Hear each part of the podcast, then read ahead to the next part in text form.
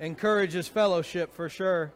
I'd like to take a moment to remind our little ones, grades 2 and below, that they can head off to Children's Church. Many of them already know the routine, so I'm sure they are long gone. For those of you that remain, let us remain standing as we read the Word of God this morning. And we're going to be reading from the book of Acts, and we're going to be in chapter 17, Acts chapter 17, and we're going to be starting in verse 16 and reading through to verse 21. The Word of God says this: Now while Paul was waiting with them at Athens, his spirit was being provoked within him as he was observing the city full of idols. So he was reasoning in the synagogue with the Jews and the God-fearing Gentiles, and in the marketplace every day with those who happened to be present. And also some of the Epicureans and the Stoic philosophers were conversing with him. Some were saying, "What would this idle babbler wish to say?" Others, "He seems to be proclaiming a proclaimer of strange deities," because he was preaching Jesus and the resurrection. And they took him and they brought him to the Areopagus, saying, "May we know what this new teaching is which you are proclaiming? For you are bringing some strange things to our ears, and we want to know what these things mean." Now all of the Athenians and the strangers visiting there used to spend their time in nothing other than telling and hearing something new. Please be seated.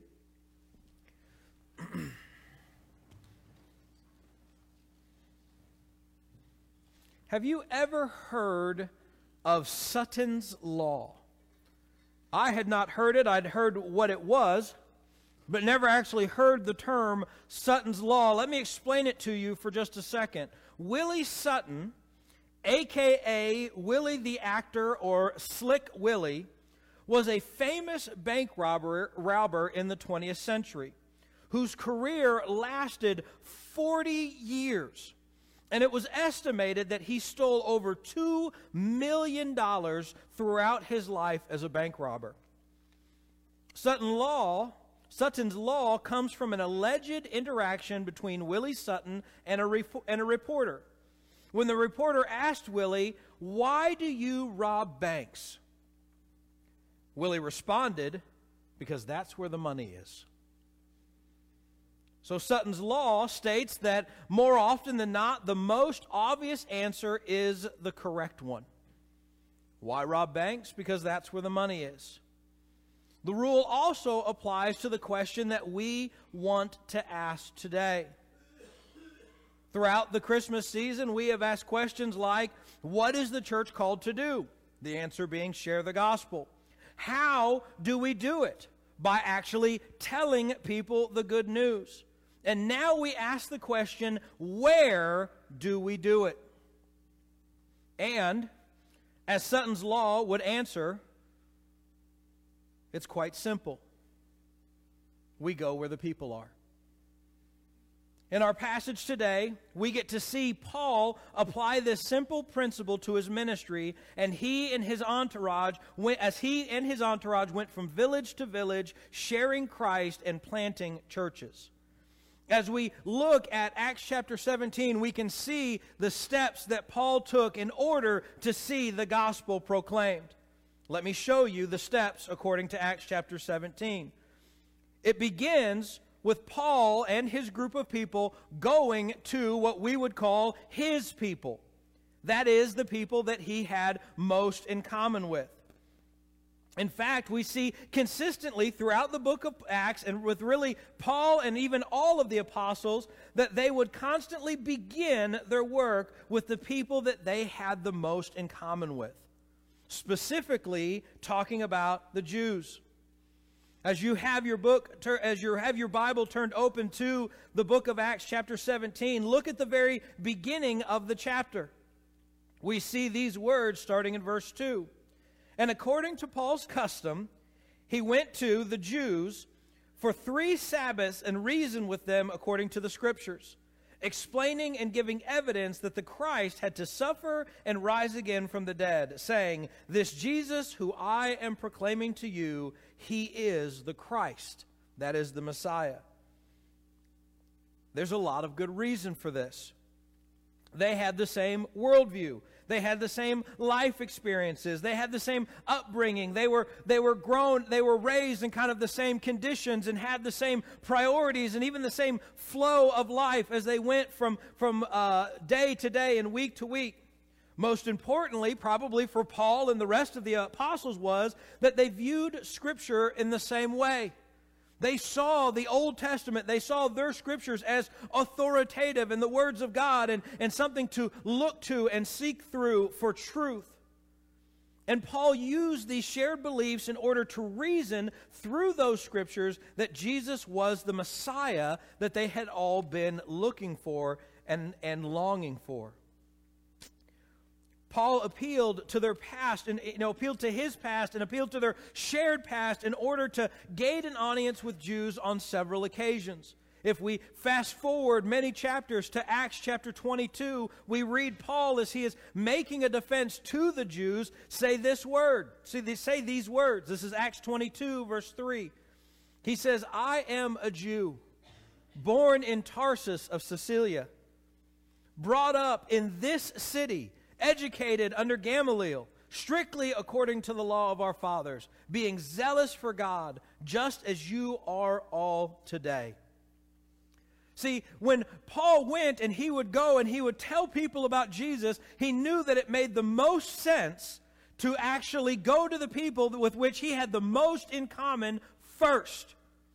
He had his history, he had his knowledge, he had his similar upbringing to them, and so he went to them first, knowing that there were very few hurdles that he had to jump in order to share Christ with them. In fact, he used those common things in order to kind of springboard into a gospel conversation. They all knew about Moses, they all understood how the world came into being, they all got what it meant to know who David was and to look to the Scriptures to understand who God was. And he leveraged all of that to then say, look at all the things that the Old Testament said that we can see in Jesus. And he would point that out to them so that they might believe. Believe it or not, we have people like this in our lives today. As you begin to ask yourself the question, well, who do I share Jesus with? Paul's first step to you would say, who is around you right now? Who are the people that you are surrounding yourself with? Who are the people that you have grown up with? Who are the people that share your life experiences? You grew up together. You played together as kids. You went to school together. You went to proms and to dances together. You went to college together. You have the same experiences. You tell the same stories. Most of these people, because of their upbringing and because of their life, they have the similar or the same worldview as you do. If they grew up here in Kentucky or wherever it is that you grew up, they remember the same things. Even today, I was listening as my Sunday school class was saying, well, do you remember the tornado back in 1974? I wasn't born in 1974. But most of my Sunday school class went, mm-hmm, oh yeah, mm-hmm. And so, and that's a shared experience that they started to talk about and relate to what has happened over the last few days. We share a similar worldview. More often than not, we have the same morals, the same beliefs in God in general. Sometimes we have the same voting history. Most people who live around us today have some belief in God, have some belief in the afterlife, and maybe even have some sort of reverence or appreciation for the Bible and for church, even if they've never set foot inside of one or ever cracked a Bible open. The reality is, guys, and we don't always understand this, is we are surrounded by people who share the same worldview, vote the same way, use the same words, talk the same way, share a similar morality, and yet there has been no one in their life who has set them down and helped them put all the pieces together. Do you realize that? You probably have people in your life who talk about God, who say things like, oh yeah, praise the Lord, But no one has ever said, do you have a relationship with Jesus, and do you even know what that means? They have pieces of the gospel, but they have never had anyone who would lovingly and patiently put all those pieces together and share Christ with them. See, we think often that getting into a gospel conversation with somebody means that we are starting from scratch and they have no knowledge of anything. And in order to even do that, we have to travel halfway across the country or halfway across the world in order to meet a lost person to share Christ. But the reality is we have lost people in our lives that we don't even take the time to recognize and realize are lost.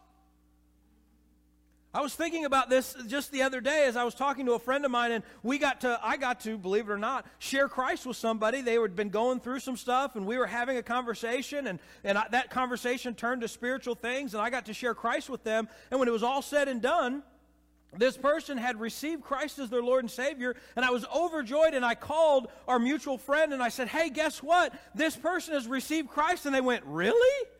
And I was like, yeah. And he said, I figured they were a Christian. And I said, why? And he said, the person I was talking to said, well, they talk about God all the time. We can't assume. We can't assume just because they're near us and just because they talk like us and just because they use some of the same churchy words that we use, we can't assume that means they have a relationship with Christ. We need to ask them. And we need to ask them in a clear way. They're not going to get upset with you. You've shared so much together. You've had so much life with them together. Why not ask them at some point, hey, can I ask you, do you have a relationship with Jesus Christ as your Lord and Savior? And then even if they say, oh, yeah, absolutely. I was like, so you believe that Jesus rose from the grave and that he was God in the flesh and that you've given him your life and you've made him your Lord and Savior? You've prayed, if you need to say you've prayed that prayer, you'll probably be surprised. We'll say, well, I mean, I don't know about, pray to prayer or anything, but, I believe that there's a God out there, and I believe he loves me and he wants me to go to heaven. Let's talk.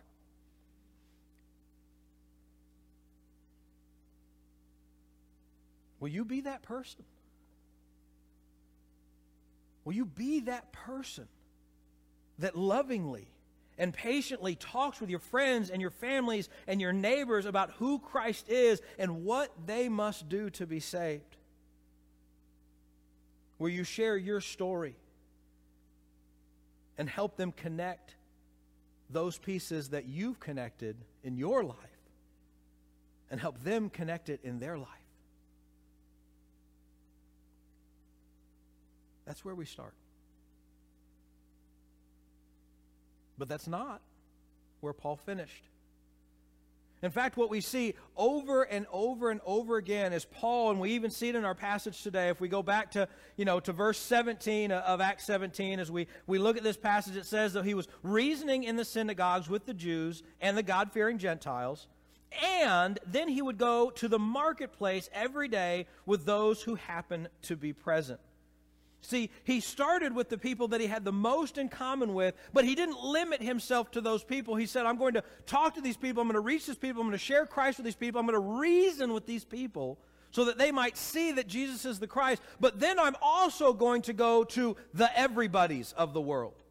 I'm going to go to the place where I will encounter all kinds of people from all different ways of life, from all different places, the people who really, truly don't know a thing about Jesus or David or Moses or Abraham or God as creator of all things. I'm going to go to them too, and I'm going to share Christ with them as well.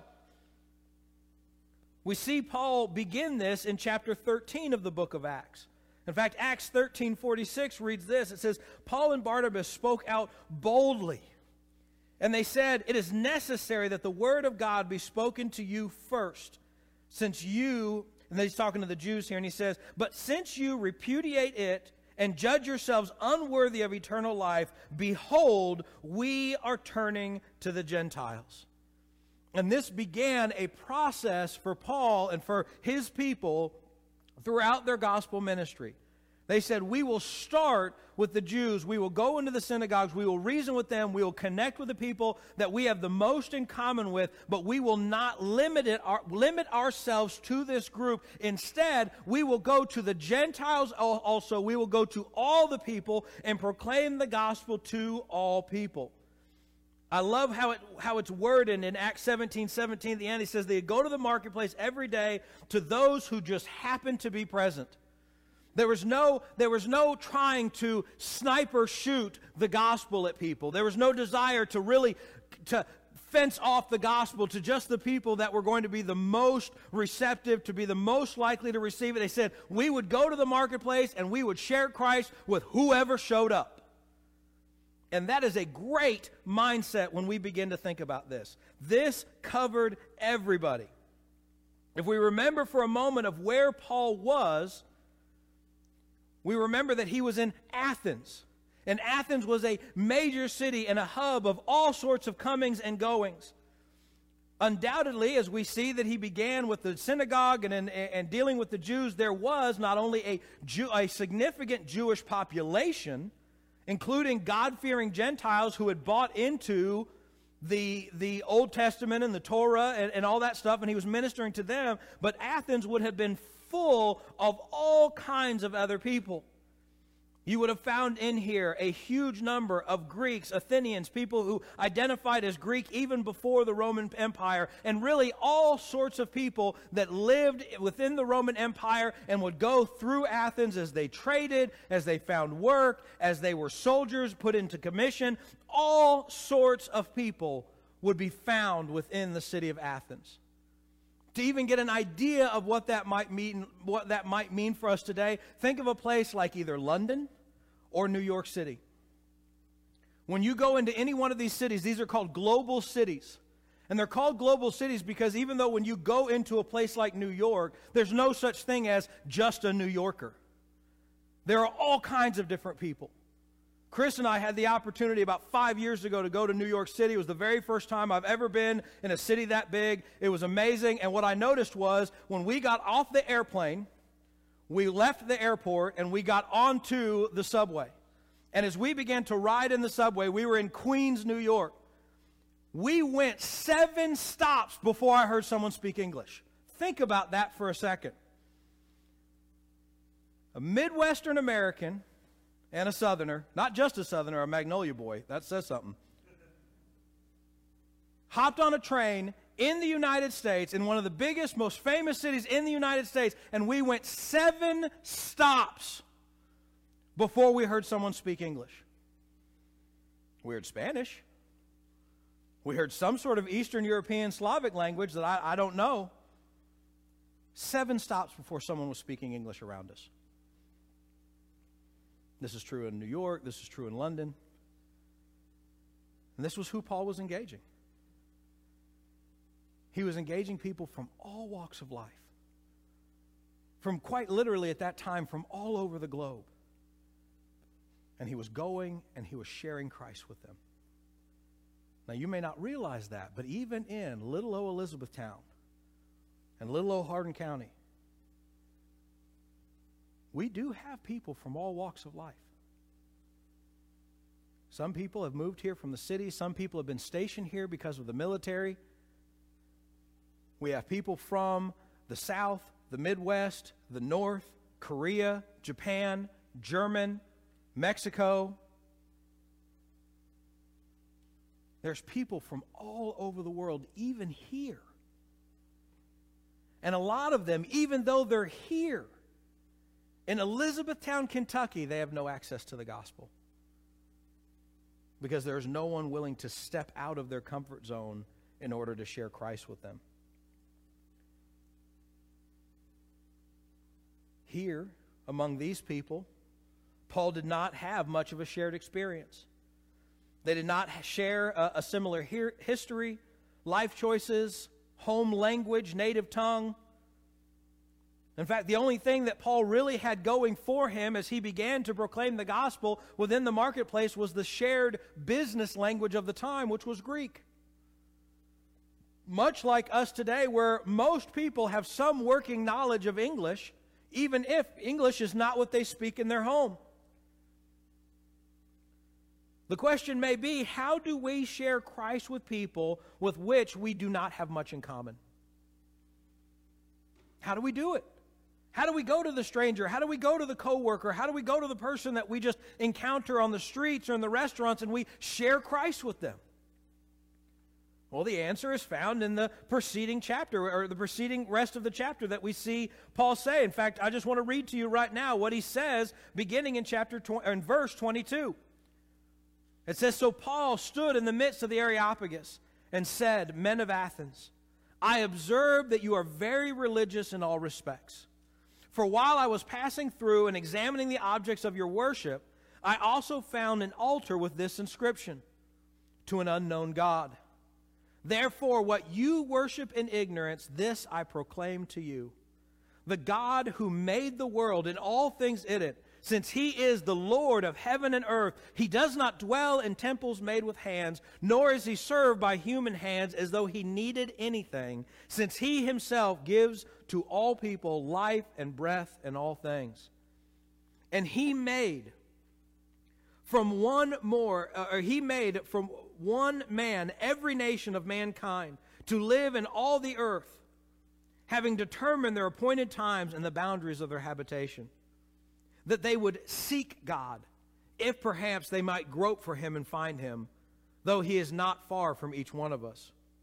For in him we live and move and exist, even as some of your own poets have said, for we are his children. Being then the children of God, we ought not to think that the divine nature is like gold or silver or stone, an image formed from art by the art and thought of man. Therefore, having overlooked the times of ignorance, God is now declaring to men that all people everywhere should repent, because he has fixed a day in which he will judge the world with righteousness through a man whom he has appointed, having furnished proof to all men by raising him from the dead.'" Now, I want you to notice some very key things about what Paul says in the midst of this passage. There are a few very important details that he says in this passage. First, he begins by almost paying them a compliment. He says, "I see that you guys are very religious." Now, he doesn't say this as a way of condemning them. He doesn't say this as a way of making them feel bad about themselves. This is not something that he says in order to immediately jump them on the offensive. In fact, he just says this as, "Hey, I've observed that you're a very religious people." Now think about that statement when you go back to verse 16, where it says that his spirit was being provoked. He was in deep distress within him because he was observing how the city was full of idols. So he saw something that he knew was not good. This is a people, this is a city that is filled with idolatry, filled with bad things. And he has a concern and he's burdened for this. But then when he goes to the people, he says, "You know, I've noticed that you're a very religious people." He doesn't take this as an opportunity to accuse and condemn, but he takes it as an opportunity to what I like to call build a bridge. He says, "Listen, I see your religiousness. In fact, I noticed one thing that was particularly interesting about all of the gods and all of the things around you is you have one such idol, one such altar that you say to an unknown God." Now, if you know anything about Greek or Roman mythology, you know that they had a lot of those things. They had a lot of gods, and there was big famous ones that we know about like Zeus, Jupiter, and Ares, Mars, and all that type of stuff. But they had dozens and dozens, maybe scores more. And it was probably pretty hard to keep track of those, and their concern was that what if we missed one? And so their mindset was, well, let's make an altar to whatever gods we haven't met yet. Well, that's good pragmatic sense, I guess. But what Paul does is he says, I see that you have this one altar to a God that you don't know. And I got some good news for you. Because the God that you don't know, the God that you're still looking for, I know him. And I want to share him with you today. That's a bridge.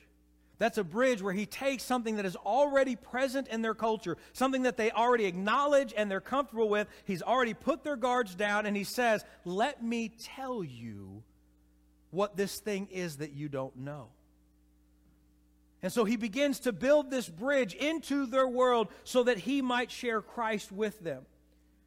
It goes on. If we look at verse 28, he says, he quotes one of their poets.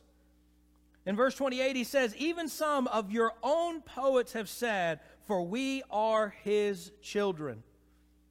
He goes into their own culture and their own poetry to say, look at the things that your own people, that your own culture, that your own poetry, that your own worldview has said, that hints and gives us clues that you are looking for, you are groping for, the one who made you, even if you haven't found it yet.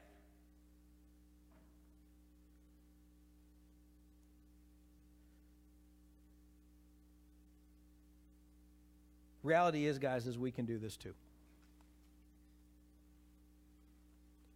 We are surrounded by people that are a lot like us. And we need to share Christ with the people that are a lot like us. But we are also surrounded by a lot of people that are not like us. You may have grown up, and your entire life, you have lived in a home, you have been somewhere around the middle class.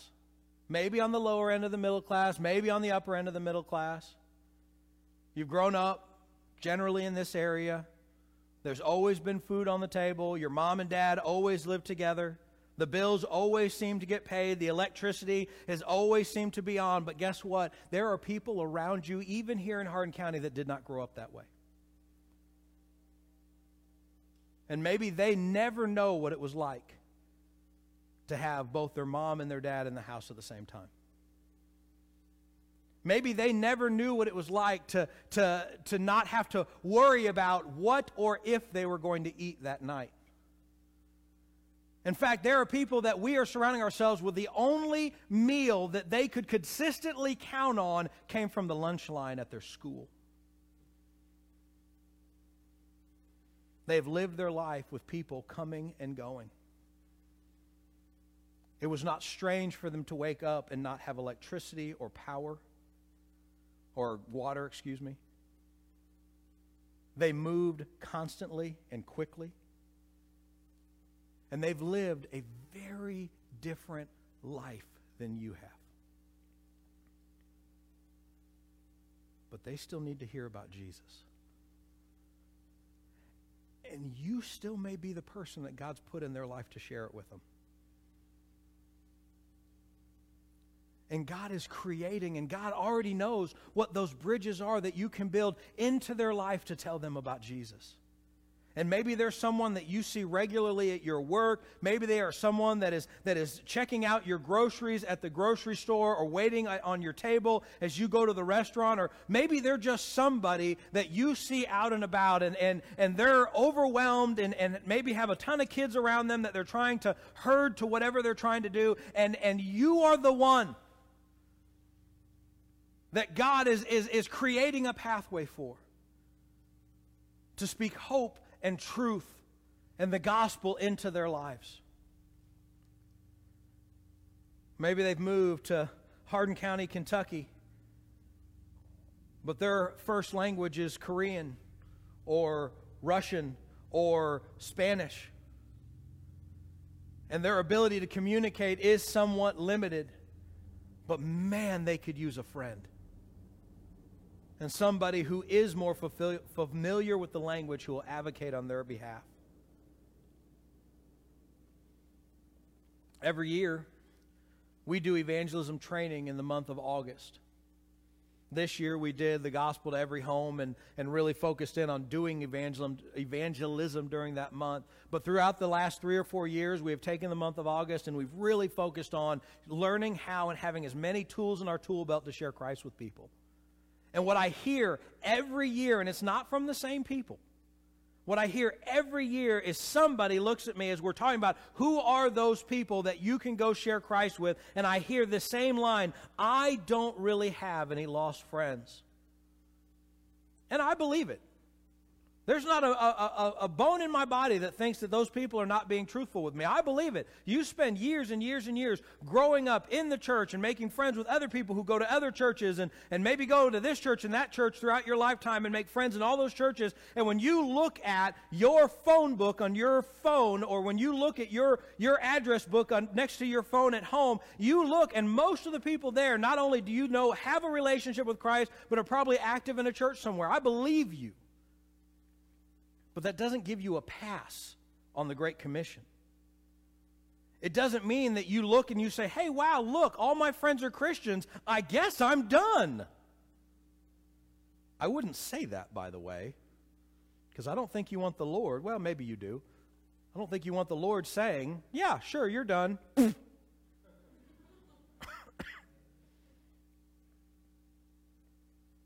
What that does mean is that we need to open our eyes. And we need to become alert about the lostness that is around us and start to learn how we can build bridges, not in the theoretical, do a Bible study on building bridges to the gospel, but actually looking at people in your life and saying, what has God placed in our relationship, no matter how big or how little it might be, that I can use to share Christ with this person? What is that springboard? What is that bridge that I can build so that this person might know Christ? Maybe you have a burden for not just an individual, though that's good, but maybe for an entire group of people that you see and recognize right here in Hardin County, and you say, what do I need to do to insert myself into their world, not drag them kicking and screaming into mine, but insert myself into their world so that they might hear Christ through me? Again, pointing at verse 16. It says that while Paul was waiting in Athens and he saw all the idols, that he was deeply grieved, that he was being provoked within himself as he saw it. Who in your life, whether an individual or a group of people, has God burdened your heart for? And brothers and sisters, what are we going to do about it?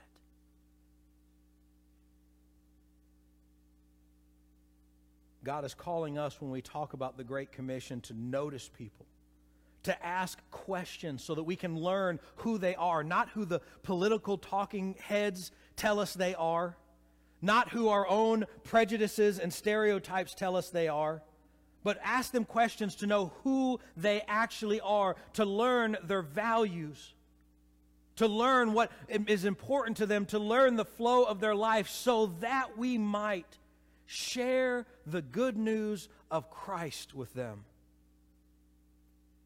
and take what they already hold as true or important and leverage that for the gospel. Not so that they can be like us, but so they might know Jesus Christ, who has saved them from their sin.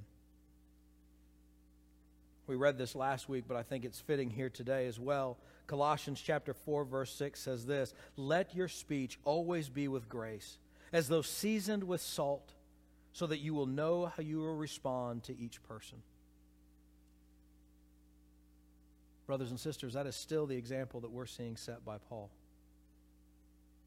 He didn't go in there and say, you guys are a perverse and idolatrous person, and if you don't accept Christ right now, I hope he strikes this place down with lightning.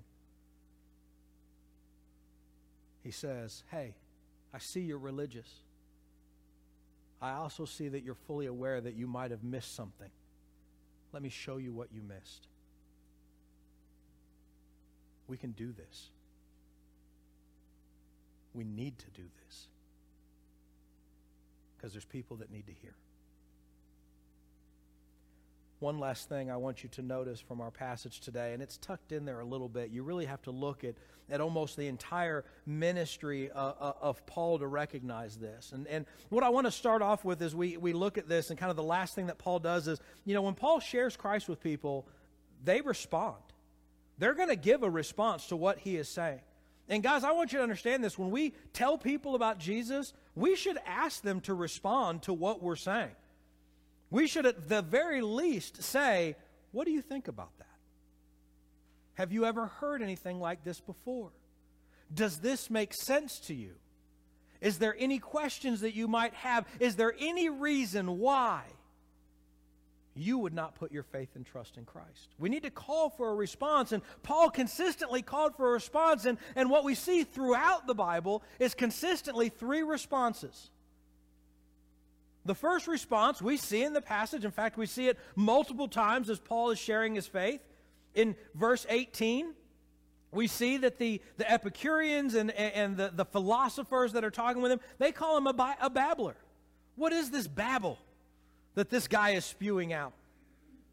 Going on, as we look to the very end of the passage, in verse 32, it says that when they heard about the resurrection of the resurrection of the dead, they began to sneer. They were sneering and making fun of him. This is kind of what we would call that red light response. They heard the gospel and they said, get that stuff away from me. That's stupid, that's silly, I don't want anything to do with that, get that out of here. And he took it. But that wasn't the only response that he got. In fact, again, in verse 19, we see that they invite him to come to the Areopagus. Hey, we want to hear more about this. Come here. Even again, in verse 32, in the second part of it, it says that there are some that say, hey, we want to hear you again. Come back. We call this a yellow light response. It's people that say, that's very interesting. I'm very interested in what you're saying. I'm not ready to believe this, but I'm interested in hearing more.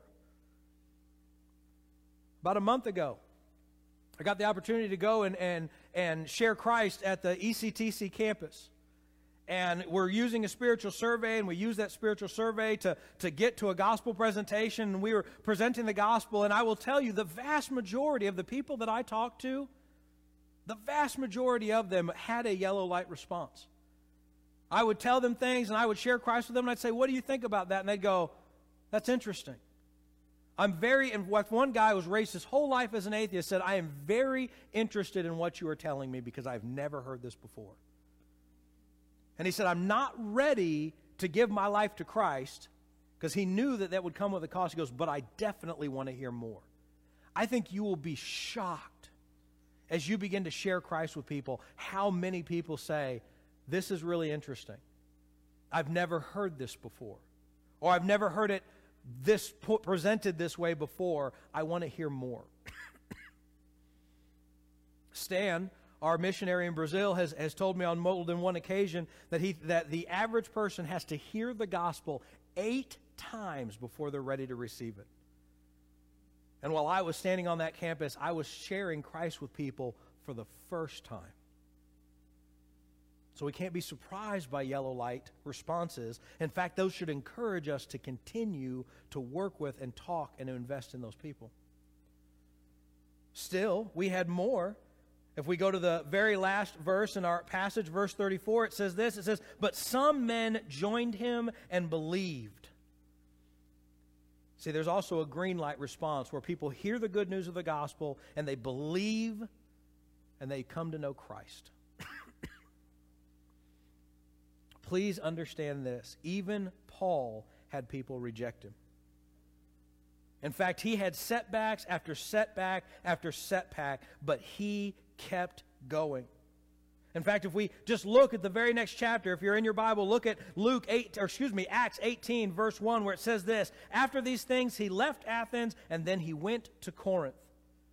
This is just another check on his work and on his ministry. As we look to the Scriptures, we know that he went to Corinth, that he shared Christ with Corinth, that there was a church in Corinth because he had to write letters to Corinth because Corinth was making some huge mistakes.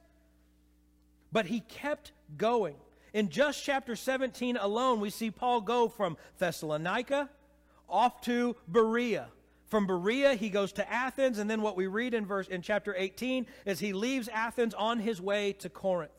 Every time Paul proclaimed the gospel, first to the Jews, then to the Gentiles, some believed, some rejected, and eventually he would have to leave that town because those who rejected him started causing trouble. Paul's ministry serves as a beautiful reminder that we can never view our great commission call as completed or put on hold. I want you to think about that for just a second. We cannot view our great commission call as ever being done or put on hold. We do not get to turn to the Lord and say, hey, God, I've done a lot of good stuff recently, so I'm going to focus on me for a while. We cannot look and God and say, hey, Lord, I know you're wanting me to share Christ, and I know you want me to be a witness for you, but I got a lot of stuff going on right now. I got a lot of transition in my life, and you know, the kids are growing up, and I'm just going to set that aside for a while. And once everything kind of gets back lined up and everything's going well, then I'll start serving you and living for the kingdom again. We don't get to do that. That's not what it means to be a faithful follower of our Lord Jesus Christ. In fact, what I have learned is that when we wait to serve the Lord until the next thing, there will always be a next thing. God, I know you want me to serve, but me and my wife are trying to have a kid, and we're just really focused on getting everything in order for that. God, I know you want me to serve, but we have a brand new baby. And man, that's just taking all of my energy and all of my sleep. And once he or she gets a little bit older, then we'll start serving the Lord. God, I know you want me to serve you, but you know how 2-year-olds are. This kid is crazy. Once he gets a little bit bigger, then I'll start serving the Lord. Lord, you know I want to serve you. But he's playing baseball now, and he's good. And he's going to play basketball in the fall, and we want to take some family trips, but don't worry, I'm going to serve you. Lord, I know you want me to serve you. But my kid's social life and high school and all that stuff is just really going crazy right now, and I'm just driving him from practice to practice and game and tournament and on and on. But once he goes to college, I'll serve you. God, I know you want me to serve you. But I've got to work some extra hours because I'm helping my kid get through college. But don't worry, when he graduates and he gets his own job, I'm going to serve you. God, I know you want me to serve you. But for the first time ever, me and my wife are empty nesters. And we just really want to enjoy life right now. But don't worry, when I get a little bit older and I know my retirement's all lined up, I'm going to serve you. Lord, I know you wanted me to serve you, but I just ran out of time. And I'm sorry I never got around to it. Brothers and sisters, no matter what Paul faced, whether he was well-fed or starving, whether he had a home or he had to sleep out on the road, whether he was cared for or shipwrecked, he never stopped serving. Don't wait. Don't put it on hold. We are not done. I don't care if you are 14 or 94. We are not done until we see a great multitude, which no one can count, from every nation and all tribes and peoples and tongues, standing before the throne and before the Lamb, clothed in white robes, and palm trees are in their hands, and they cry out with a loud voice, saying, "Salvation to our God who sits on the throne and to the Lamb."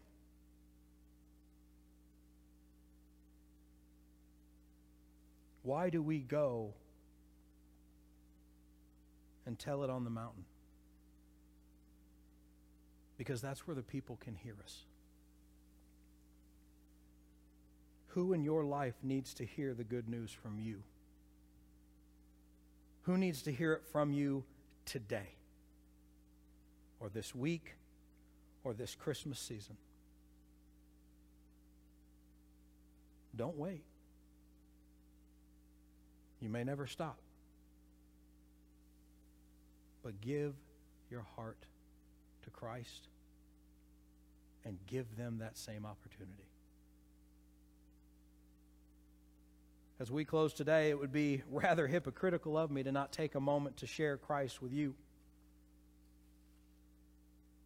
And when we present the gospel in this church, we usually do it with a screen and a picture. And we tested you guys last week, and you guys got it with flying colors, so I'm not going to test you this week, even if you're ready. And the way we understand the gospel is this. We believe that there is a God, and that God is the creator of heaven and earth and all things. And we believe that God made all things, and He made all things on purpose, with a purpose. That there is a design to everything. We see that in creation. We see that in ourselves and how detailed we are made. We see it in Scripture. Genesis 1:1 says, "For God created the heavens and the earth." And it says, going on into Genesis chapter 2, it says that God beheld everything He made, and it was good. In fact, it was very good. In fact, if we could just continue and do exactly what God had designed and purposed us to do, then we would be good too. But we don't. In fact, the Bible says that all of us end up going our own way and doing our own thing. We try to create our own purpose and our own design, and as you would in anything that you try to use not the way it was intended, we sin against God. That's what it means to do your own thing and go your own way. And when we sin against God, we find ourselves in a place of brokenness. And the Bible communicates clearly that we are all broken, everyone in this room, for all have sinned and fallen short of the glory of God, but we can feel our brokenness in our hearts. We recognize in ourselves that we're not exactly what we ought to do, that we could be better, that we could do better, that we could make better decisions. And if you have ever felt that, like you aren't just where you ought to be, then you've experienced brokenness. And we try 1,000 things to hide and cover up and numb and fix our brokenness, but we recognize that no matter how much we do, no matter what we take to numb it, no matter how hard we work to hide it or to fix it or how we pass it on to our kids, that brokenness does not get fixed, because we can't fix brokenness from brokenness. And the Bible says that we need something outside of our brokenness to deliver us from our brokenness, and we find that in the gospel. The gospel is the good news that Jesus came. In fact, it says that God so loved the world that He sent His one and only Son, who is Jesus Christ, to live a perfect life, to die on the cross for our sins, and that God raised Him from the dead 3 days later. John 3:16 says, "For God so loved the world that He gave His only begotten Son, that whosoever believes in Him will not perish but have everlasting life." In order for us to be delivered from our brokenness through the gospel, we must believe on the Lord Jesus Christ and confess Him as Lord. This means turning from our sin and turning towards God. And if we will believe and confess Jesus as Lord, the Bible says that we will begin to recover and pursue God's design for our life. This is the good news that we have for people. This is the good news that we offer to you freely today, and this is the good news that the world outside of here desperately needs to hear. And so our question for you today, first, is do you need to hear this today? And do you need to respond to the gospel today? And the second is, who in your life does need to hear it? And are you willing to share it with them? Let us pray together. Our gracious God and King, Lord, we thank You so much for Your word, God, because we know Your word is truth. God, we pray today that as we close our service today, if there is anyone here that needs to make Jesus Christ their Lord and Savior, Lord, that they will not walk out of here today without having surrendered their life to You. Father God, we recognize that each and every one of us have been put here on this planet right now and in our life and in our way of living for the purpose of having people come to know you. God, I pray that we will also leave here today with a burden for the lost that surround us. And God, that we will act on that burden today. That we will proclaim the good news of the gospel to those who are near us, to those who are far from us, and that we will never stop until you call us home. God, we ask these things in Jesus' precious name. Amen.